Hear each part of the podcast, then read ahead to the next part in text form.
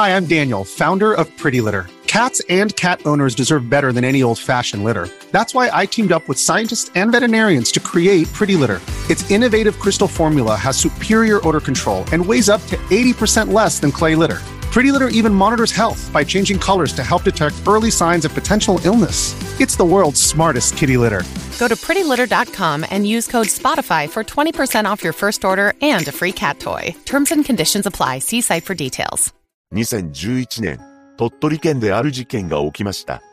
ガソリンスタンドの屋上からとんでもないものが発見され、事件が動き出すのです。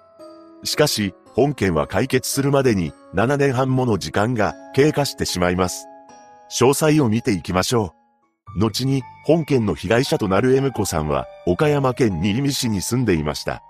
M 子さんの父親は会社を営んでいたらしく、比較的裕福な家庭だったと思われます。そんな家庭で成長していく彼女は、おとなしい性格をしていたそうです。ただ、近所の人と顔を合わせれば、きちんと挨拶をしてくれるため、いいお嬢さんだなと評判が良かったと言います。また、高校時代には、親の手伝いもよくしていたそうで、真面目で、心優しい女性になっていきました。その後、飲食店の店員として働いていたそうです。この飲食店はラーメン屋だったのですが、常連客からは可愛らしい店員さんだと慕われていました。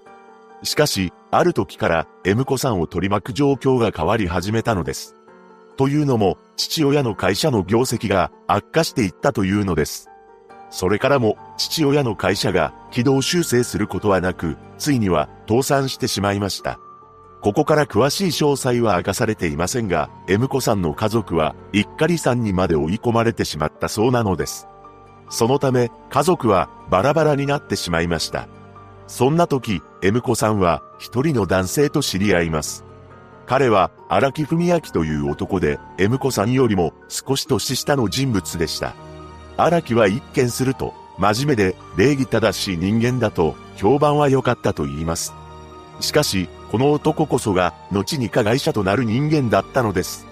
二人はやがて恋に落ち、交際するようになりました。ただ、M 子さんは家族がバラバラになっていたこともあってか、引きこもりがちになっていたそうです。また、彼女は友人関係も広くはなく、荒木との交際に関して周りには話していませんでした。もしかしたら M 子さんにとっては荒木だけが心の支えだったのかもしれません。そうして二人は交際を続けていたのですが、やがてできるものができてしまいました。そう、M 子さんは荒木の子供を妊娠したのです。好きな相手との間にできた子供ですから、M 子さんは喜んだと思われます。そして、荒木に対して子供ができたことを伝えました。しかし、荒木にとって M 子さんの妊娠はとてもまずいものだったのです。なぜなら、荒木は別の女性とも交際していたからです。その女性は保育士をしていたそうで、なんとすでに結婚を約束していました。つまり、荒木にとって、M 子さんは遊び相手に過ぎなかったのです。さらに、この時、荒木は引き返すことのできない状況になっていました。というのも、M 子さんは、すでに妊娠7から8ヶ月になっており、下ろすことができる期間が過ぎていたからです。この状況に、荒木はパニックに陥り、とんでもないことを考え出します。このままだと、M 子は自分の将来を脅かしかねない。このように考えた荒木は恐ろしい思考回路に行き着きます。信じられないことに M 子さんを胎児もろとも手にかけようと決意したそうなのです。実は荒木の結婚は数週間後に迫っており、時間がありませんでした。そのため彼は必死に脳みそを働かせて彼女を手にかける方法を考え出します。そこで荒木は自宅に置いてあった荷造り用の紐を使い、M 子さんの首を圧迫しようと思いつきました。また、犯行に使うために睡眠薬も揃えたのです。事件当日となる2011年7月15日、荒木は M 子さんを誘い出し、車に乗車させています。そして、住んでいた岡山県新見市を出発し、あてもなく車を走らせました。その後、車で約2時間もかかる鳥取県境港市福貞町へと向かったのです。この町には当時廃業したガソリンスタンドが残されていました。このガソリンスタンドの跡地を見かけた荒木は何を思ったのかガソリンスタンドの屋上で犯行に及ぼうと決めたというのです。荒木はうまい具合に理由をつけて廃業したガソリンスタンドの屋上に M 子さんと一緒に上がっていきました。そしてなんと M 子さんの背後から紐を首にかけて倒し、押さえつけて強く引っ張ったのです。どのタイミングかは明らかにされていませんが、M 子さんは荒木の用意した睡眠薬を服用させられていたため、あまり抵抗ができなかったと思われます。そのまま彼女は荒木の手にかけられてしまいました。そうして犯行を終えた荒木は、M 子さんが自ら命を絶ったかのように見せかけるために偽装工作をしています。M 子さんの首にはロープを巻き、屋根に打ち込まれていた杭に輪っか状にしたロープを引っ掛けたのです。このように、ちゃっかり偽装工作を終えた荒木は、M 子さんの携帯を勝手に操作しています。彼は、事件の発覚を遅らせるために、M 子さんの父親に向けて、次のメールを送信しました。今は、そっとしておいてください。心配しないで。こうして、すべての犯行を終えた荒木は、岡山県内に戻ってきた際に、M 子さんの携帯を川に捨てています。そして翌日の7月16日、変わり果てた姿となった M 子さんが発見されました。発見したのは廃業したガソリンスタンドの隣にあった会社に勤める男性だったそうです。この男性が会社の2階から窓の外をふと見たところ、地上から約3メートルのガソリンスタンドの屋上に M 子さんが横たわっているのを見つけたのです。驚いた男性はすぐに警察に通報しており、現場に警察官が駆けつけます。M 子さんには抵抗したような形跡はなく、首に紐が巻かれていた状態でした。ただ、彼女の所持品は荒木が全て持ち去っていたため、身元、特定することはできなかったのです。現場には争った形跡や体を引きずったような跡がないことから、捜査員は M 子さんが自ら命を絶ったという見方を強めていた時期もありました。そんな中、警察は M 子さんが身につけていた衣服の写真を公開し、情報の提供を呼びかけたのです。その一方で、荒木は何食わぬ顔で、普段通りの生活を送っています。そして、犯行から約2週間後、当初の予定通り、本命の彼女と結婚したのです。荒木は女性のもとに婿入りしたと言います。それからは製造会社に勤めつつ趣味のゴルフを楽しんでいました。近所に住む男性は荒木のことをとてもいい人だと思っていたそうで、ゴルフの話題でも盛り上がっていたそうです。